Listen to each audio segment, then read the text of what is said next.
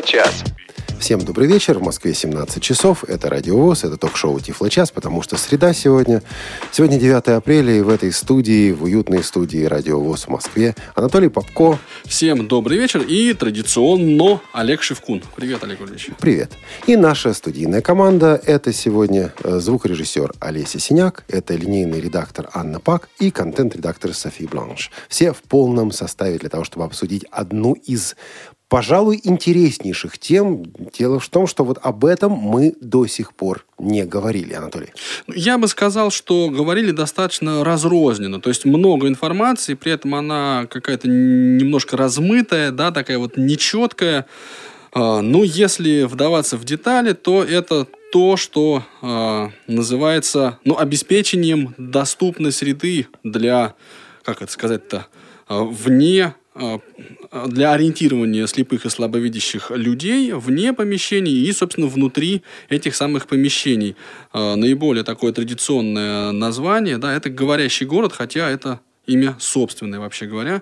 Но об этом чуть позже. Сразу, на самом деле, я вот еще какую мысль хотел сказать, что мы несколько передач, да, Олег Валерьевич, планируем посвятить непосредственно вот этой теме, и сегодня вот первая из таких. Но все детали сразу после новостей из мира тифлотехники.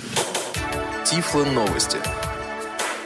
Так, вот я не знаю, с какой песни начать эти тифло-новости. Окончание поддержки Windows XP.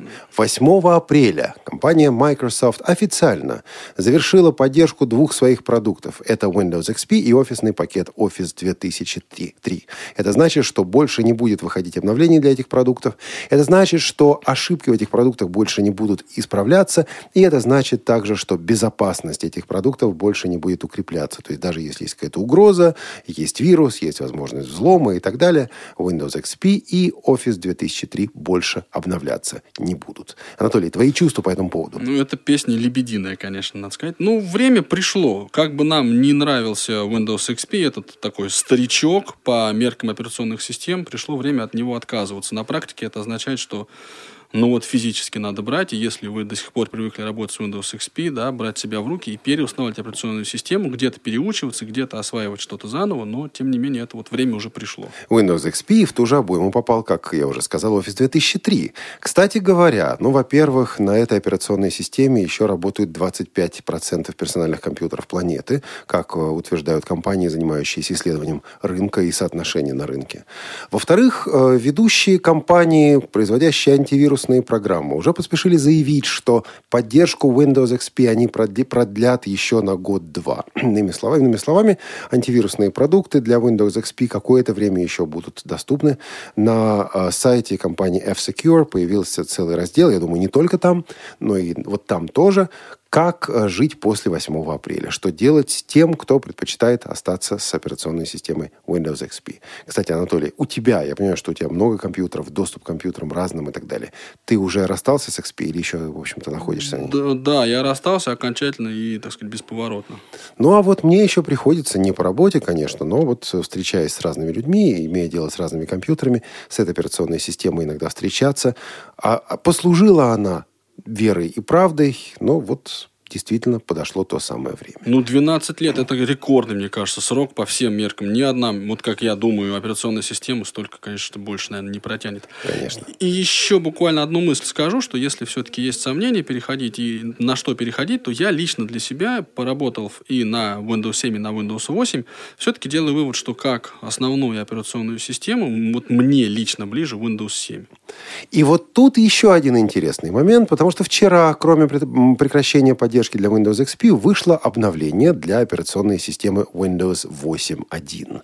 Это обновление, на самом деле, можно было скачать полулегальными методами еще с середины марта, а вчера оно уже появилось в Windows Update, в центре обновления Windows. Это достаточно большое обновление. Это фактически серьезное системное обновление. И задача этого обновления, среди прочего, сделать компьютеры под управлением Windows 8.1 более удобными, внимание, для пользователей мыши и клавиатуры. Я на самом деле так сижу и думаю, ребята, операционная система Windows 8.1 вышла в 2012 году. Было почти 1,5 года. Прошло почти 1,5 года. И вот Microsoft сейчас говорит: ребята, слушайте, а там есть еще те из вас, кто клавиатурой пользуются, те, кто мышкой работают. Вот давайте мы вам сделаем более удобное обновление. Но если серьезно, то, скорее всего, это попытка угнаться за рынком, попытка сделать что-то в тот момент, когда рынок персональных компьютеров сокращается и сокращается быстро. Выходит вот это обновление. Анатолий, обновлял уже, нет? Нет, я пока еще не обновлял. Мне кажется, что Microsoft изначально больше надежд возложила на распространение сенсорных дисплеев, да, и вот на использование Windows 8 именно вот таким образом. И сейчас вот вдруг неожиданно выясняется, что не все пользователи персональных компьютеров готовы от них отказаться в пользу вот таких дисплеев. Ну и... да, и что сенсорные дисплеи распространяются, но не на продуктах Microsoft, как, в общем, предполагалось. А потому что, допустим, та же самая Apple не выпускает версию iOS для работы, допустим, я не знаю, с внешними клавиатурами или еще чем-то подобным. Вот какое-то время будем смотреть, как все это дальше у нас будет развиваться. Мне, кстати, кажется, что это очень естественно, потому что для работы с сенсором все-таки есть планшеты. А работая за тем, что называется десктоп, да, то есть настольным или, как у нас чаще происходит, напольным компьютером, все-таки пользователь ориентирован в первую очередь на мышь и клавиатуру. Традиционные такие вот способы управления. К другим новостям. Приложение TapTapSee теперь доступно и под операционной системой Android. Я не знаю, что мне в этот момент делать. Вот мне аплодировать, не аплодировать, стоя аплодировать, сидя аплодировать. Анатолий, ведь мы где-то год назад говорили о приложении TapTapSee, тогда оно было действительно уникальным. Это была возможность сфотографировать некий предмет и получить более или менее вменяемое описание этого предмета, рассказ о том, что сфотографировано. А когда мы перед эфиром обсуждали выход TapTapSee для Android, ты, в общем, проявил некий скепсис. Ну, я бы сказал, что этот скепсис связан не столько с выходом версии под Android, сколько вообще с целесообразностью /полезностью этого приложения как такового. Я лично им не пользуюсь, тем более, что что называется, и когда оно было бесплатным, и в лучшие его дни, и сейчас, когда оно стало платным, у меня не возникает потребности, как-то так узнавать, что передо мной, как-то вот я, видимо, обхожусь какими-то другими способами. Вышло, что ж, хорошо, я надеюсь, что кому-то оно будет полезно. Вот я некоторое время назад для себя открыл такое приложение, которое закрывать не хочу. Вот я его открыл, оно у меня теперь постоянно. Это Google Goggles, особенно под Android. Кстати, под iPhone, под iOS тоже, в принципе, можно в основном приложении Google выполнять такие запросы. Но там это все озвучено хуже. А под Android Goggles вы открываете, вы фотографируете нужный предмет, а если это штрих-код, так его фотографировать не надо, и быстро, в доступном виде получаете информацию о том, что это такое. Мне тут привезли экзотические сладости из Индии. И вот мне было страшно немножко, на самом деле, вскрывать эту коробку. Я думаю, как оно? Что это за штука такая? Я взял телефон, запустил Goggles, сфотографировал штрих-код этих самых экзотических сладостей, получил всю необходимую информацию, вышел в интернет, посмотрел, почитал и после этого вскрыл коробку. Вот так, Анатолий. Вздохнул с облегчением, да, съедобно. Да, там все нормально. То есть там даже рецепт, ингредиенты и так далее. Всю информацию можно было получить. Такое приложение под Android'ом появилось. Обзор, вышел у них. Вышел апрельский номер журнала Access World, выпускаемого американским фондом слепых, American Foundation for the Blind. Для слепых, конечно, да, фондом для слепых. И в этом номере немало интересного. Во-первых, здесь обзор новинок, представленных на конференции CSUN. Это 30-я ежегодная конференция, мы о ней уже говорили. И здесь несколько новинок. Обо всех этих новинках на самом деле можно было прочитать в интернете и в других источниках. Например, здесь обозревается новый прибор от компании Hims, от южнокорейской компании Hims, Blaze EZ. Что за зверь такой? Это такой, как бы мы сказали, Тифло-флэш-плеер, то есть устройство для воспроизведения говорящих книг. И отличие его от, скажем так, аналогов или конкурентов состоит в том, что есть камера у этого устройства на задней панели расположенная и способность распознавать текст. Да, то есть OCR, то, что называется, оптическое распознавание текста. Да, и на самом деле, насколько я слышал, цена этого прибора будет несколько выше, чем у предыдущих моделей, допустим, у BookSense, у Player BookSense. Но об этом, я думаю, мы поговорим. С компанией Hims мы обязательно что-нибудь сделаем. Но вот, я имею в виду что-нибудь, после представим его в эфире. Что-нибудь приятное. Да, что-нибудь приятное. В эфире Тифлочас.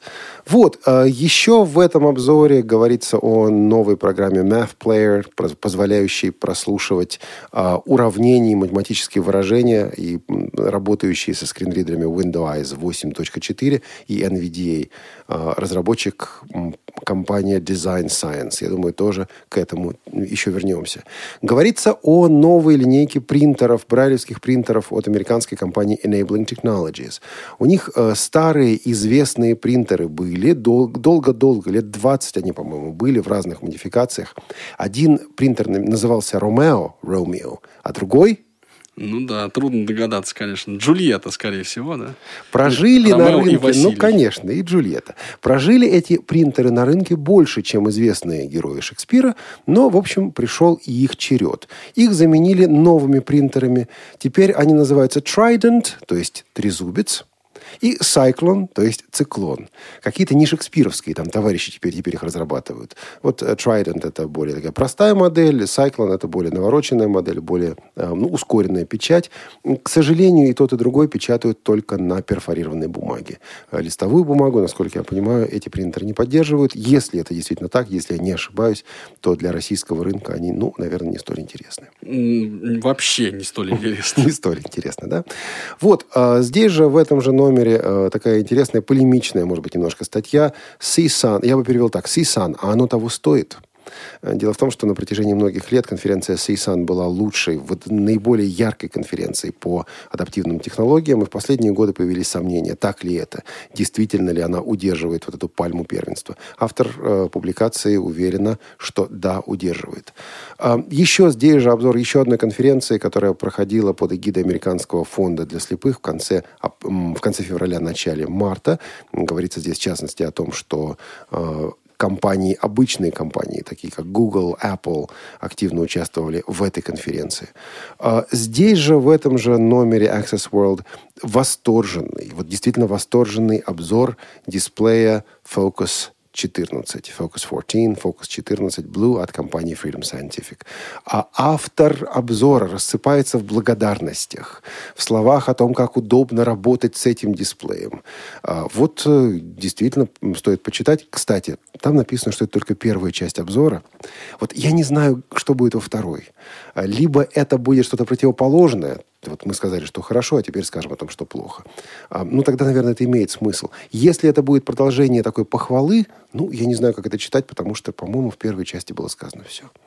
Ты знаешь, а вот интересна на самом деле дискуссия, и я тоже, она периодически всплывает, я за ней пытаюсь следить. Очень по-разному относятся люди, которые читают по Брайлю, читают серьезно по Брайлю, к таким маленьким устройствам.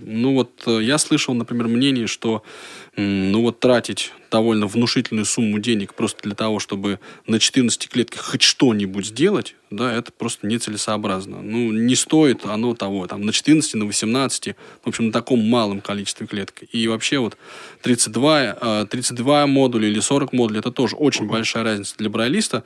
Я думаю, что как-то я бы хотел, чтобы ты это, в принципе, прокомментировал, и когда-то можно об этом поговорить так отдельно и особо. Я думаю, что о дисплеях Брайля мы сделаем отдельный Тифлочас. У нас уже есть договоренности с некоторыми потенциальными участниками такой программы. Из личного опыта скажу следующее. Для разных дисплеев, разной длины, существуют разные модели использования. То есть используют их люди по-разному. Я опять-таки на личном опыте. В конце марта, Анатолий, у меня случилась трагедия. Это была личная трагедия. Я прихожу домой, залезаю в сумку и понимаю, что дисплея у меня нет. 14-клеточного дисплея, который всегда со мной, его у меня нет. Шок, легкий шок. Ладно, раз здесь нет, значит, где-то дома лежит. Ищу дома. Тоже нет. Шок еще больше, но я понимаю, что значит он на работе. Я на следующий день приезжаю на работу, смотрю, и дисплея нет. Значит, шоком, Анатолий, это назвать было невозможно. Потому что я вдруг понял, что я без рук. Мне неудобно. Я настолько привык работать с дисплеем, я настолько привык и почту писать с айфона, и смс-ки писать, и заметки себе делать. Делать это каждый день, по много раз в день. И вот я буквально стал прозванивать все места, в которых я был за последние пару дней. Не видели ли вы вот эту вот синенькую коробочку? Мне было, вот реально мне было плохо, мне было неудобно. Ну, ты заинтриговал меня и всех наших слушателей. Нашелся? Нашелся, причем, интересно, нашелся. Оставил я его в кофейне, куда зашел попить кофе. Я звонил в эту кофейню, я звонил менеджеру этой кофейни. Она сказала, нет, ничего не находили. Вот через несколько дней после этого я снова захожу попить кофе в эту кофейню. И подскакивает ко мне официант и говорит... Вы знаете, я тут нашла вот такую коробочку за столом, где вы сидели, вот на которой вы там постоянно что-то такое стучали. Вот мне хотелось ей подарить этот дисплей. Ну, я от радости, да, я так понимаю? От радости, конечно. Она, так сказать, не дала бреши в твоем бюджете родиться, я так понимаю. Брешь была бы точно. Я уже готовился к тому, что вот экономить на кофе для того, чтобы купить брайлевский дисплей. Но это кому как.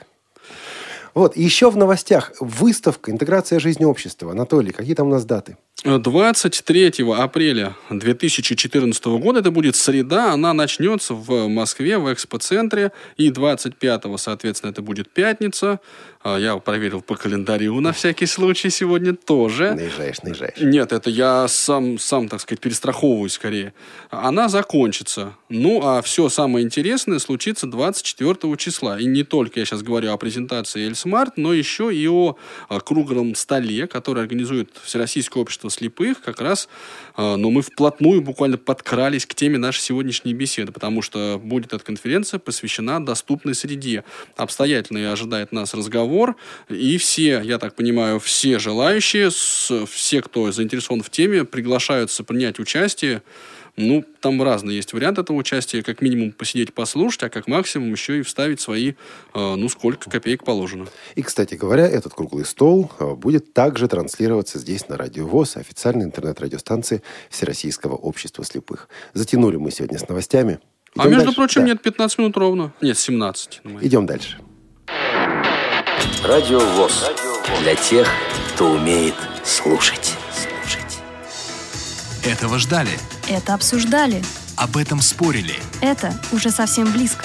Презентация нового многофункционального смартфона ЭлСмарт от компании «Элита Групп». 24 апреля на международной выставке реабилитационного оборудования и технологий «Интеграция. Жизнь общества» в выставочном центре на Красной Пресне в Москве.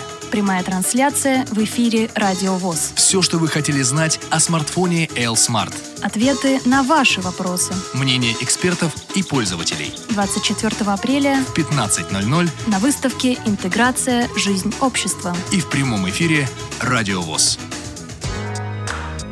Тифлочас. У нас нет секретов. Ну, судьба в лице Олега Валерьевича Шевкуна сегодня доверила мне начать второй блок, что я с удовольствием и делаю. Наша сегодняшняя передача, все оставшиеся почти 41 минута, будут посвящены обсуждению доступной среды и конкретно тем устройствам, тем технологиям, тем конкретным решениям, которые есть... как хочется думать, представлено на нашем российском рынке. И для того, чтобы об этом поговорить, мы пригласили в студию двух гостей. Я бы хотел уточнить, что этот разговор будет продолжаться аж 4 выпуска Тифлочаса с разными участниками, с производителями, с разработчиками. И, естественно, мнения бывают разные, взгляды бывают разные. Но сегодня нам хотелось бы просто разобраться в теме, разобраться, о чем, собственно, мы будем говорить, что это за специализированные приборы. Поэтому в гостях у нас сегодня Сергей Николаевич Ваншин, кандидат педагогических наук, генеральный директор Института профессиональной реабилитации и подготовки персонала Всероссийского общества слепых «Реакомп», председатель ученого совета при Институте «Реакомп» по вопросам комплексной реабилитации инвалидов. Сергей Николаевич, добрый день. Добрый вечер.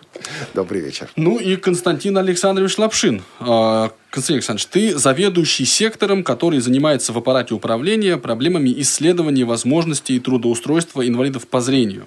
Да, это так, это правильно. Добрый вечер, уважаемые радиослушатели. Так, Константин, а вот твое отношение к этой теме, то есть как ты в эту кашу попал?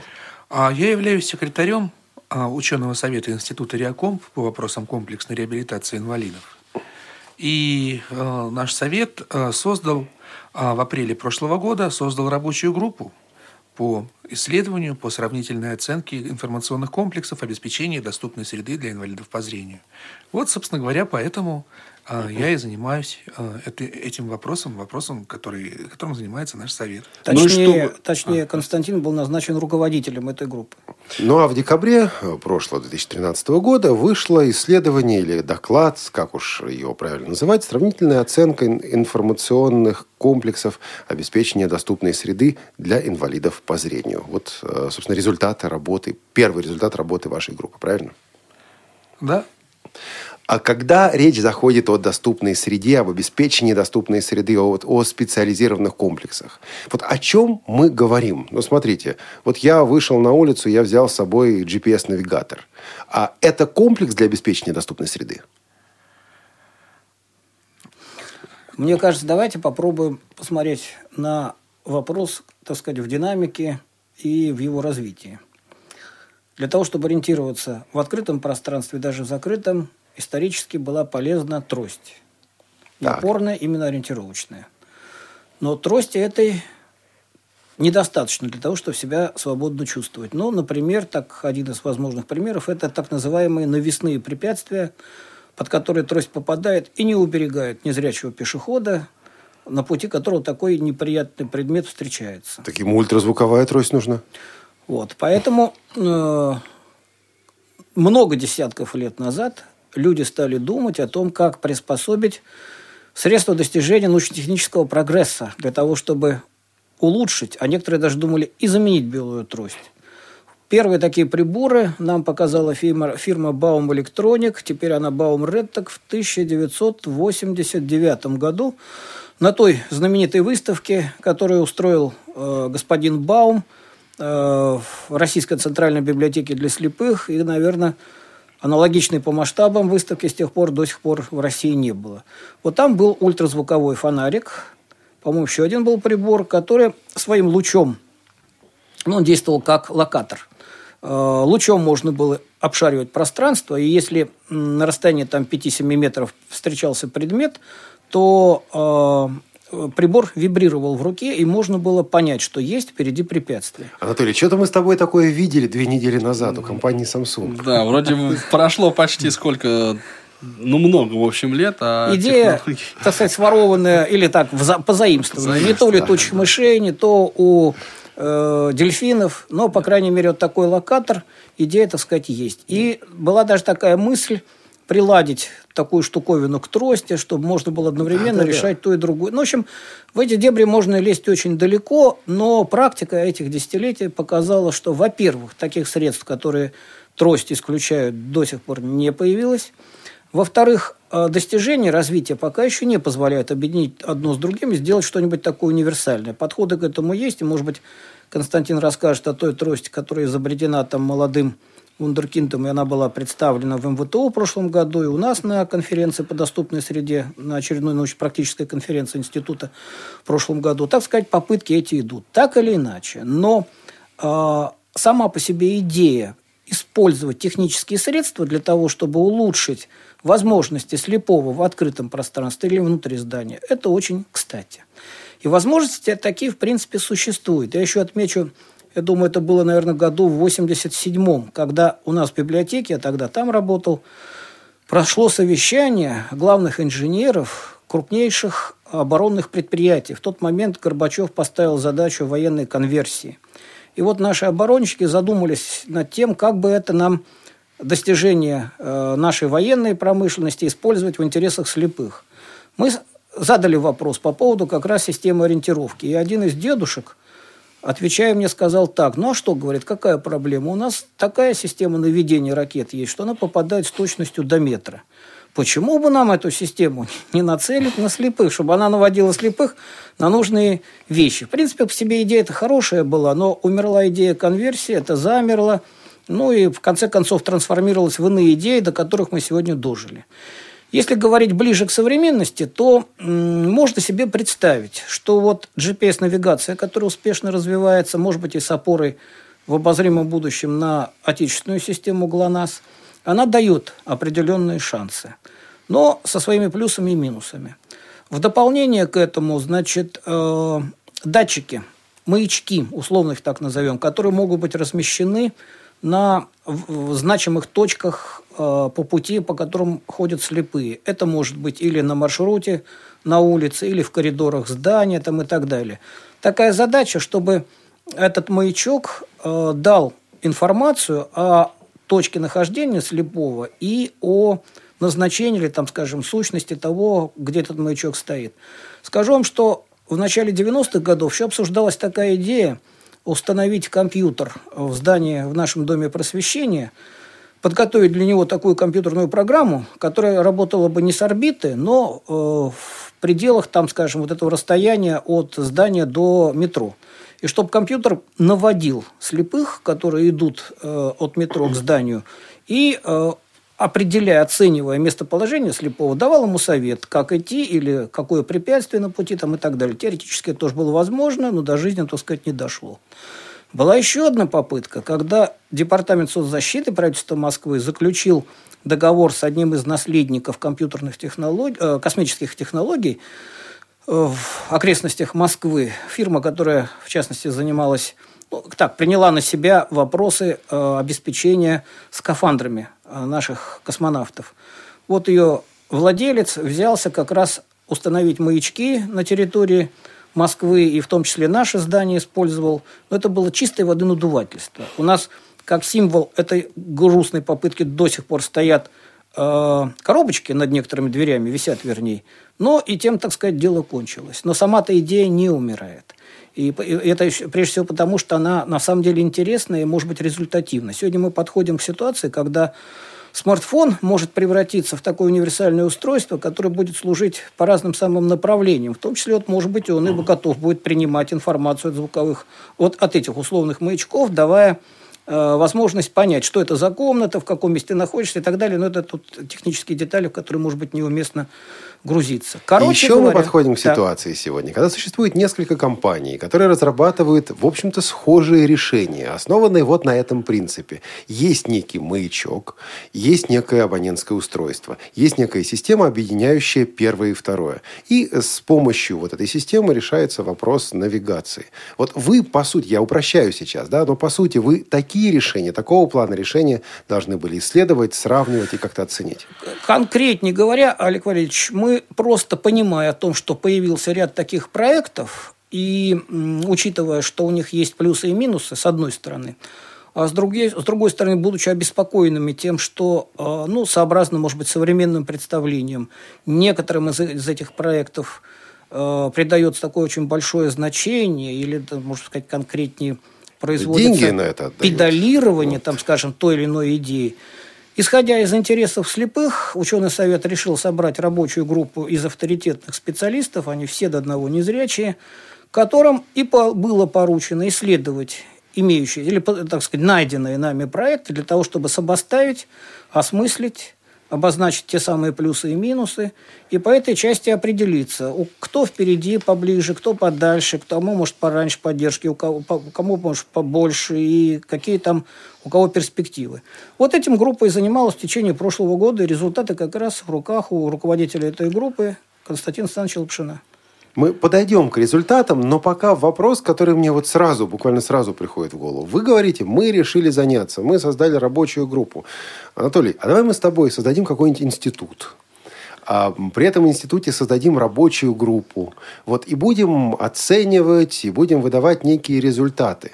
Вот, Сергей Николаевич, Константин Александрович, чем мы с Анатолием, если мы вот это будем делать, будем отличаться от вашего института, от вашей организации? На каком основании вы взялись вот выполнять это исследование? И сколь авторитетно это исследование? По сути, самой идеи вы ничем не будете отличаться. Безусловно, право создать такую рабочую группу есть у кого угодно. Дальше, наверное, у каждого, кто заинтересуется результатами деятельности такой рабочей группы, будет такое же право посмотреть, что эта группа выдает на гора, и оценить эти результаты. Какие у нас основания?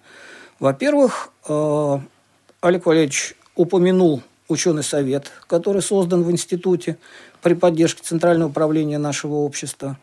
Во-вторых, наш институт постановлением Центрального управления определен да и уставом нашего института определен как базовое учреждение по научно-методической деятельности в области комплексной реабилитации информационных технологий. Ну и, в общем, мы никогда не отказывались от вопросов попробовать силами общественности оценить достоинства или недостатки того или иного изделия. И вот об этих вопросах, об этой оценке мы будем говорить через 1 минуту после короткой рекламы. Вы слушаете Радио ВОС. Новости радиостанции. Творческие планы. Свежие идеи. Неформальное общение со слушателями. Все это в прямом эфире в программе «Кухня Радио ВОС». Каждую пятницу в 16 часов по московскому времени. Не пропустите. Встречаемся на кухне. Радио ВОС. Наш адрес в интернете www.radiovos.ru. Звоните нам по телефону 8-499-943-3601. На скайп radio.vos. Пишите radio@radiovos.ru. Радио ВОС. Мы работаем для вас. Тифлочас. Все средства связи включены. Мы слушаем вас. Все средства связи действительно включены. Наш скайп radio.vos и телефон 8-499-943-3601. Если у вас есть вопросы о доступности, обеспечении доступной среды, технических средствах обеспечения доступной среды, сейчас самое время позвонить и задать эти вопросы нашим гостям, нашим экспертам. Олег Валерьевич, да. Извини, пожалуйста, можно я вот еще, знаешь, какую мысль предложу? Что те слушатели наши, которые будут нам звонить, прежде чем они будут задавать свои вопросы, я бы предложил ответить на наш вопрос.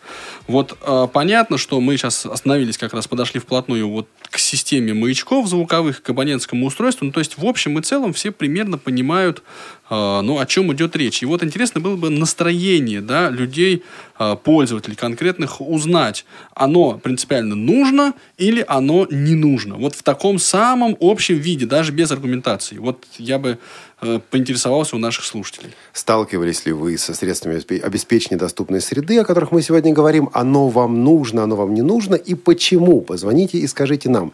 И, кстати, эту же тему, эту же беседу мы продолжим на нашей кухне в эту пятницу, послезавтра в 16:00. Там будем говорить подробнее. Сегодня, наверное, будем перебивать, будем прерывать, но очень хотелось бы все-таки услышать ваше мнение, ваш взгляд на этот вопрос. А я готов был бы поспорить или поддержать слушателей. А вот поспорить или поддержать мы получили письмо от Натальи Фраковой. Она задает следующий вопрос. Наверное, не совсем он относится к теме, но, по крайней мере, частично он с этой темой пересекается. Кто и каким образом определяет и контролирует уровень доступной среды в регионах? Вкладываются большие финансы в проекты для инвалидов по зрению, но зачастую они оказываются недоступными для них. Была уложена тротуарная плитка, которую принято называть тактильной, но о существовании ее мы знаем лишь от людей со зрением, что она желтая. Как вслепую определить, каковой она является, непонятно. Ориентировочной или предупреждающей. Остановки в общественном транспорте не объявляются, сколько бы этот вопрос ни поднимали. Олег Валерьевич, это печальнейший вопрос, который девушка подняла. И следствие, на мой взгляд, как реабилитолога и ученого, и руководителя там, и так далее, это следствие слишком большой поспешности при внедрении этих идей, которые, видимо, были связаны не столько с интересами слепых, сколько с необходимостью осваивать выделенные государством деньги.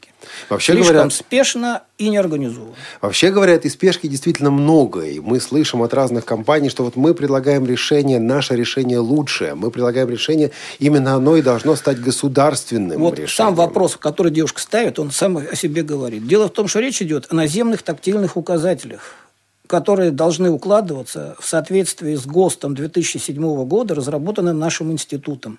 И с 2009 года, когда он вступил в действие, никто в такой мере, как мы, представляет себе, насколько это оказалось проблемной ситуацией. Девушка даже не понимает, что речь идет о тактильных указателях, что там есть рифы, которые прощупываются ногой и помогают слепым ориентироваться. Она слышала лишь о желтом цвете, который рассчитан на слабовидящих.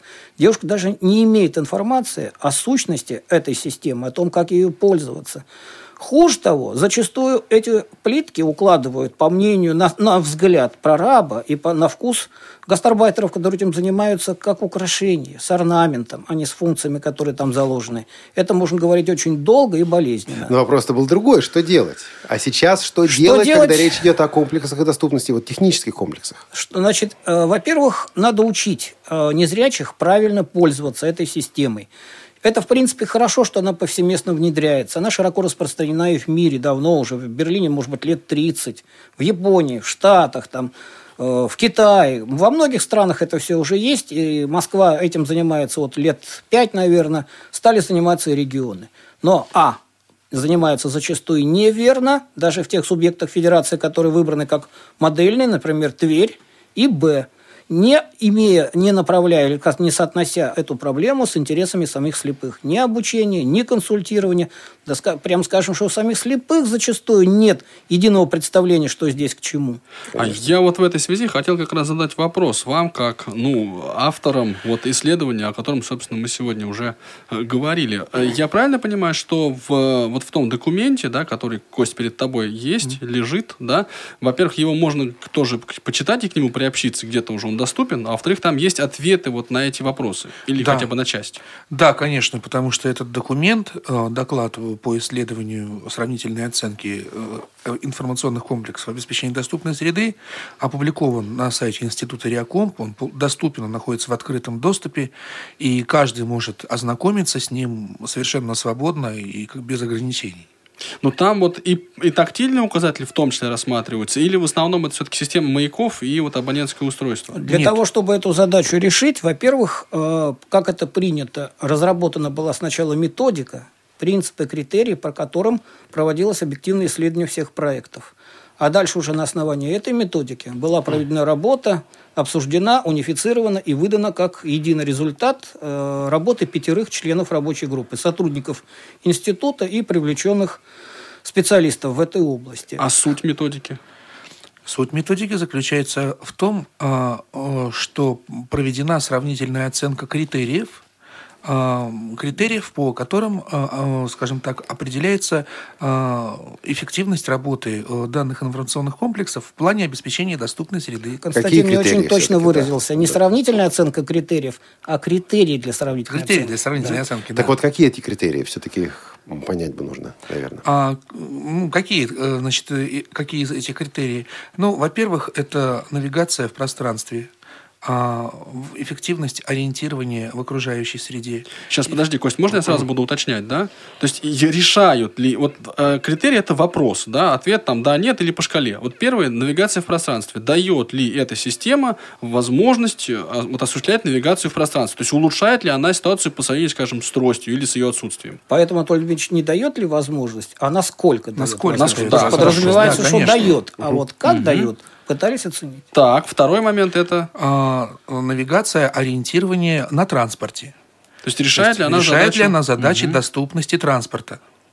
Решает ли эта система задачи доступности, ориентирования в условиях городских объектов, да, на улице, определение поиска зданий, объектов различных, которые находятся вокруг незрячего человека?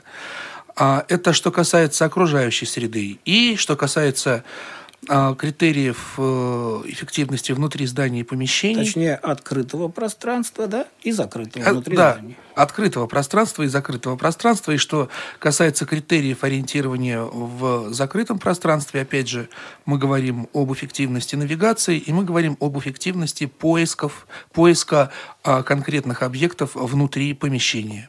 Слушайте, а меня интересует такой вопрос. А учитывался ли критерий эффективности финансовых затрат? Иными словами, оборудовать все автобусы, все троллейбусы маячками – это затратное дело. Олег Валерьевич, ни один из проектов не доведен до стабильного серийного производства. Поэтому представления о затратах ни у кого нет.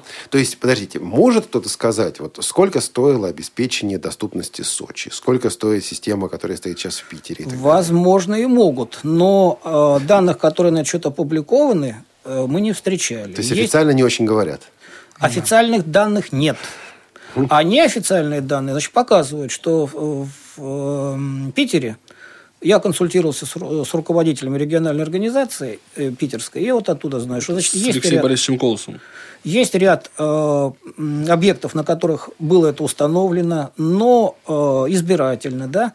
Встал, например, какой вопрос? А есть ли необходимость затрачиваться на то, чтобы, например, оснастить все до одного троллейбуса, троллейбусного парка такими устройствами, в той связи, что троллейбусы меняют маршруты по утрам? То есть, тот или иной вагон, та или иная машина могут пойти на маршрут А, Б, С там, и так далее. Вот. И, может быть, они окажутся на тех маршрутах, которые не оборудованы, где слепых нет. И что они там будут ездить с тем оборудованием, которое в данный момент работать не будет? Вопросов там много. Тогда, господа, не очень понятно, зачем специализированный комплекс, если, допустим, сегодня автобусы, троллейбусы, другие транспортные средства оснащаются уже приборами, в частности, для GPS-навигации, для отслеживания по другим причинам. Просто потому, что транспортным компаниям, департаменту транспорта надо знать, где, что, когда находится. Недавно мне довелось читать о приложении Яндекс.Транспорт, который, в частности, теперь позволяет отследить троллейбусы в Московской области.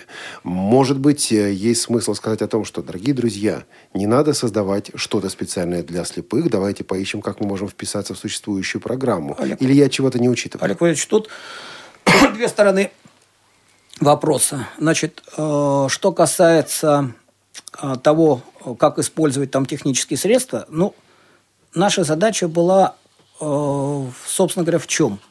Нам, по большому счету, совершенно все равно, да, чем оснащены будут, как они будут работать, лишь бы они дали практический результат. По возможности качественно, по возможности быстро, ну и по возможности дешево. Вот мы с этой стороны смотрим. Второй аспект.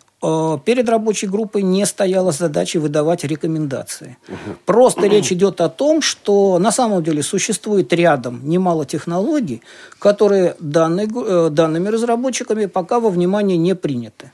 В этой связи, когда заканчивалась деятельность рабочей группы по задаче, поставленной ученым советом, была выдвинута членами рабочей группы идея, что эту работу сделать постоянной. Поэтому мы у себя на сайте вывесили результаты того, что провели, того обследования, которое провели, и приглашаем новых разработчиков предлагать, представлять нам на ученый совет в рабочую группу, которую мы теперь будем считать постоянной, новые проекты. Б. Тем, кто уже находится в таблице, сообщать нам новые сведения о дальнейшем продвижении их разработок, и они будут обязательно учитываться, и рейтинг, может быть, будет меняться. Сейчас там 4 разработки, они стоят с 1 по 4 место, это все открыто. Поэтому мы надеемся, что, с одной стороны, это будет динамичный процесс, а с другой стороны, это будет такая открытая витрина, на которой можно будет посмотреть, как развиваются дела, сравнить, обсудить там и так далее. Мы, так сказать, за гласность вопроса. И тут нет ничего окончательного, это все в развитии, потому что в развитии быстром, в таком же быстром развитии, как и те информационные комплексы обеспечения доступности среды, которые представлены и будут представлены у нас. А давайте вот чуть поподробнее, кто в таблице сейчас? И я напомню, что наш телефон 8-499-943-3601 и skype-radio.voz. Мы ждем ваших звонков. Итак, кто же представлен в таблице? Итак, в таблице представлено 4 информационных комплекса, которые завершены, так сказать, в различной степени полноты своей реализации. Прежде всего, это комплекс «Эхо-сити», компании «Рукэп» из Зеленограда. А второй комплекс – это комплекс «Говорящий город», компании «Спецтехноприбор». А третий комплекс – это комплекс «Альянс», одноименной питерской компании. И четвертое, скажем так, изделие, да, или средство – это набор говорящих табличек компании «Круст», о котором на момент исследования, то есть на сентябрь 2013 года, в интернете была представлена документация. Так, подождите. Вы работали с чем? Вы работали только с документацией в интернете? Или компании вам предоставляли все какие-то материалы? Нет, мы работали... Или вы договоры подписывали, какую-то секретную информацию получали? Мы работали, конечно, не только с документацией, представленной в интернете.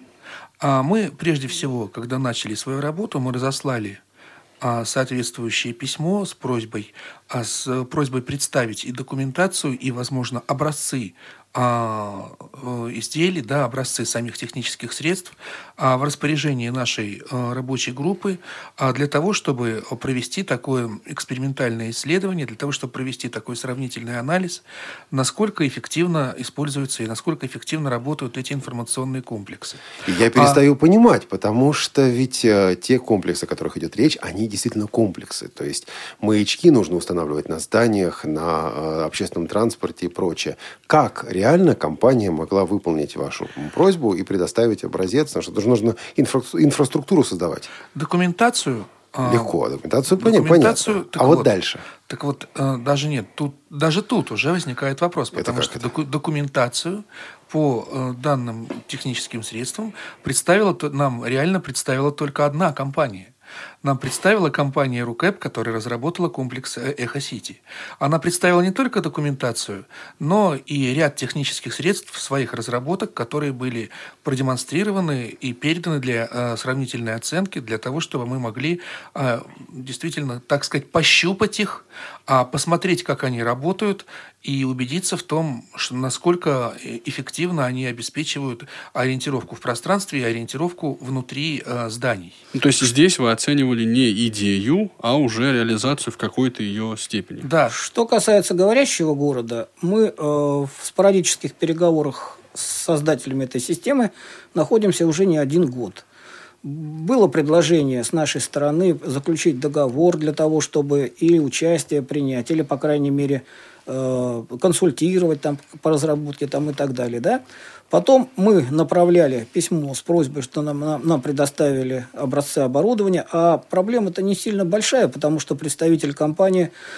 Ну, на моей памяти дважды, по крайней мере, комплекс эти представлял. Один раз, оба раза на заседании Совета по реабилитации при Центральном правлении ВОС.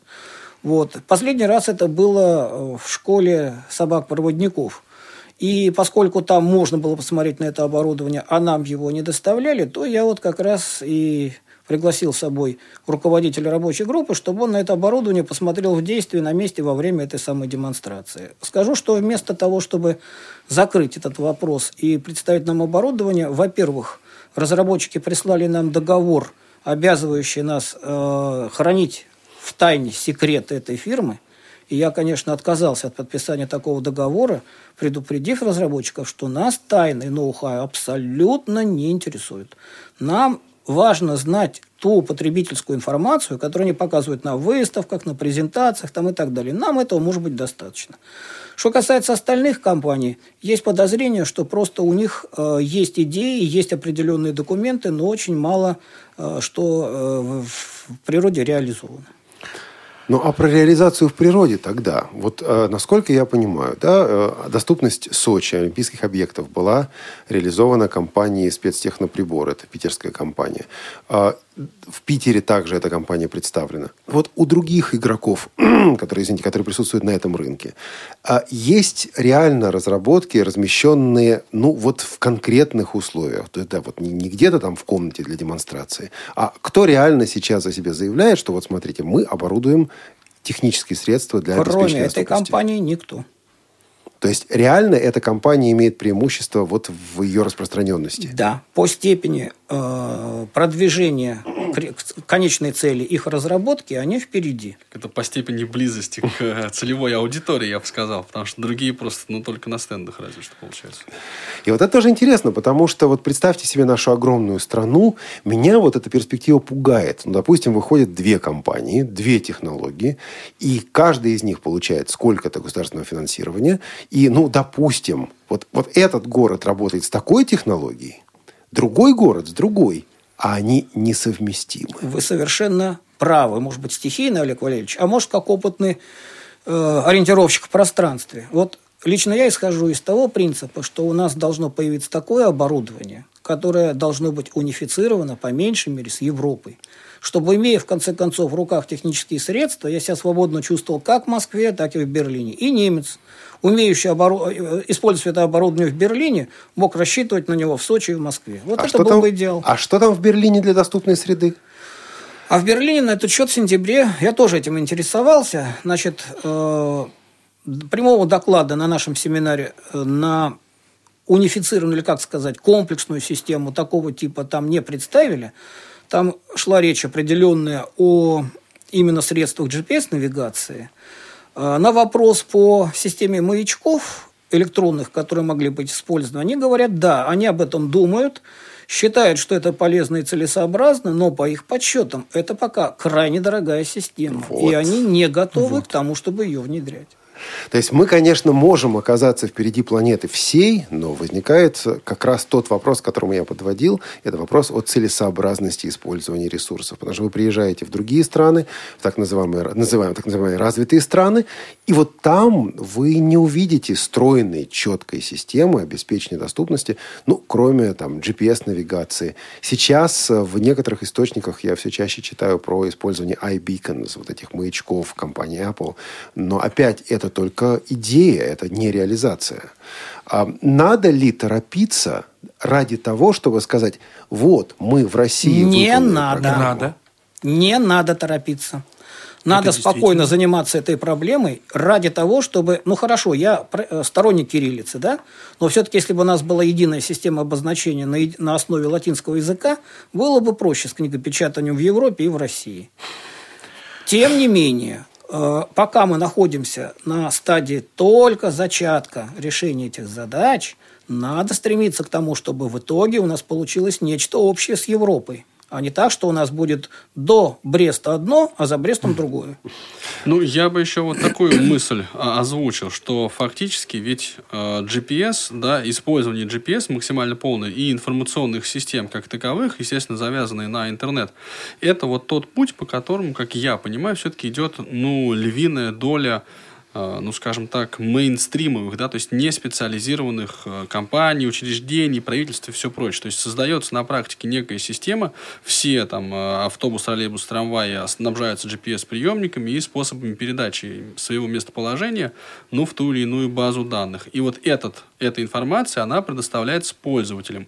И таким образом пользователь может, там, например, на практике оценить, через сколько придет, условно говоря, автобус того или иного маршрута, да, и так дальше, да, сколько ему времени понадобится ехать, ну и вот многие всякие другие вещи. Мы сейчас говорим немножко о другом. То есть именно о системе маячков, да, которые на транспортное средство или на какой-то остановочный пункт, то есть стационарный объект, крепится, и вот она, и, соответственно, пользователю выдается уникальное абонентское устройство, и вот ну и вот работает оно немножко другим образом. Анатолий, мы лучше с другой стороны к этому вопросу подойдем, потому что маячок на транспортном средстве – это компромиссный вопрос и спорный, там, скажем, по сравнению с теми же технологиями спутниковой глобальной навигации. А вот маячок внутри здания – это другой случай, где GPS-навигация не работает. Вот если бы внутри здания, скажем, особенно большого, особенно такого общественного назначения, куда, может быть, ты не каждый раз ходишь и не помнишь все кабинеты, или, наоборот, поликлиника, куда ты там часто ходишь, чтобы у тебя была возможность с помощью прибора, который у тебя в руках, считать информацию с этого маячка, да еще так, чтобы это не мешало остальным посетителям, вот это, наверное, было бы в помощь. И мы получаем картинку некой системы, которая включает два элемента. Это работа с GPS и GLONASS, как системами навигации для внешней открытой среды. Да? И вот возможность навигации в закрытой среде – это использование маячков. А какая-то из систем, которые представлены были в рабочей группе, выглядит вот таким образом. Есть в ней вот эти два компонента полностью реализованы. К GPS-навигации все только еще подбираются. Все пока там ориентируются на эти самые маячки. А вот технологии, которые они используют, они разные. И вот, скажем, те, что предложены были в Зеленограде по современным технологиям, нам показались более перспективными, чем те, которые предлагает Говорящий город. В чем? Они основаны на инфракрасном излучении, и особенно если мы говорим о том, как ориентироваться внутри здания, получается, что незрячий человек может навести, скажем так, повернуться к тому месту, где находится тот или иной объект, и эта система его как бы ведет к этому, он может идти по лучу, к этому объекту лучом и сообщает ему. Даже там есть такая техническая возможность, сообщает ему информацию о том, что из себя представляет этот объект. Например, там комната 403. И человек, слыша максимально, да, наводясь как бы сам вот на этот луч и максимально слыша громкость в своем там, не знаю, динамике, которая у него есть, громкость информации о том, что вот комната 403, он идет в этом направлении и подходит к ней по наиболее краткой траектории. Ну и еще надо отметить, что их предварительные расчеты показывают, что это устройство, эта система должна быть достаточно недорогой. Мы выражаемся очень осторожно, потому что у всех только расчеты, и там до реалии еще достаточно далеко. Но сама технология замысла и то оборудование, которое они предполагают использовать, показывает, что, скорее всего, они правы. И еще, если говорить об ориентировании, так сказать, в окружающем пространстве, да, то здесь можно говорить о том, что, как, по крайней мере, заявлено в документации, эта система интегрирована с GPS. То есть, есть возможность... Задумано. То есть, это не реализовано, это пока задумка. Да, это заявлено в документации. Да. Они, по крайней мере, закладывают такую элементную базу, которая позволит свести одну с другим.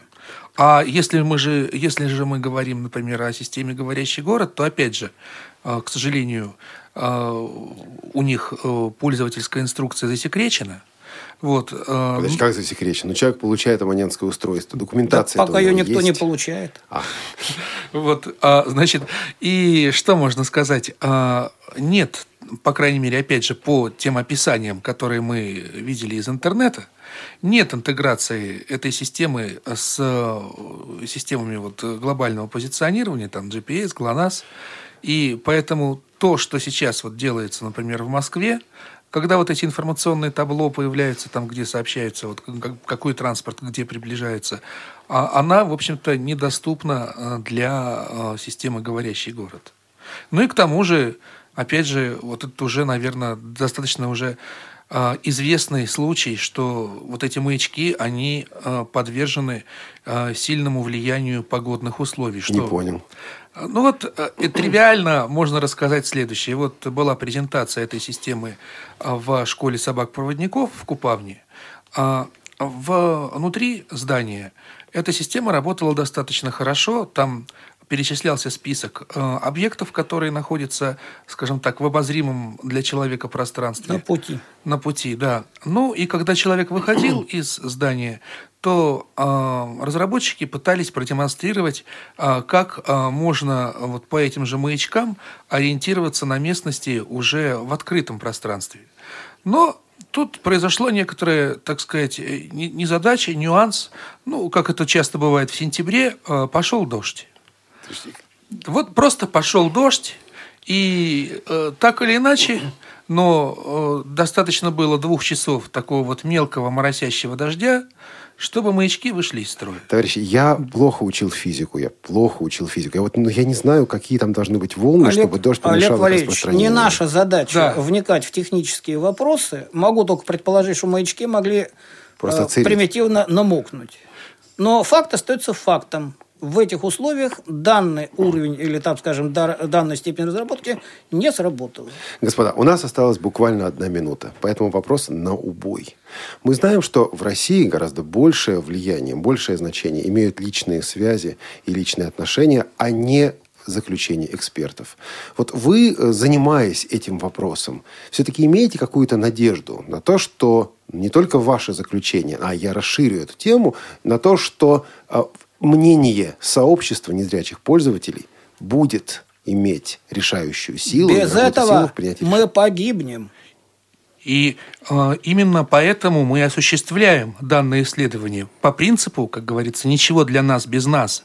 То есть, ничего для нас без мнения незрячих специалистов, которые находятся в данной предметной области.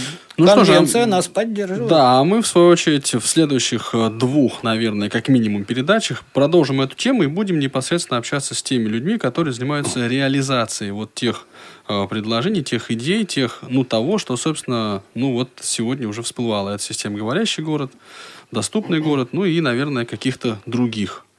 Напомню также о том, что 24 апреля у нас прямая трансляция в 10:15 утра. Это прямая трансляция конференции, которая пройдет во время выставки «Интеграция жизнь общества», конференции также посвященной доступности.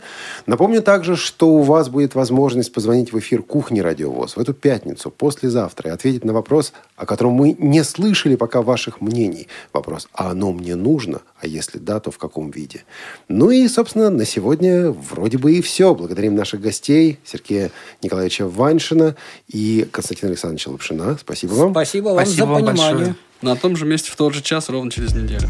Тифлочас. Слушайте нас ровно через неделю. Продолжение следует.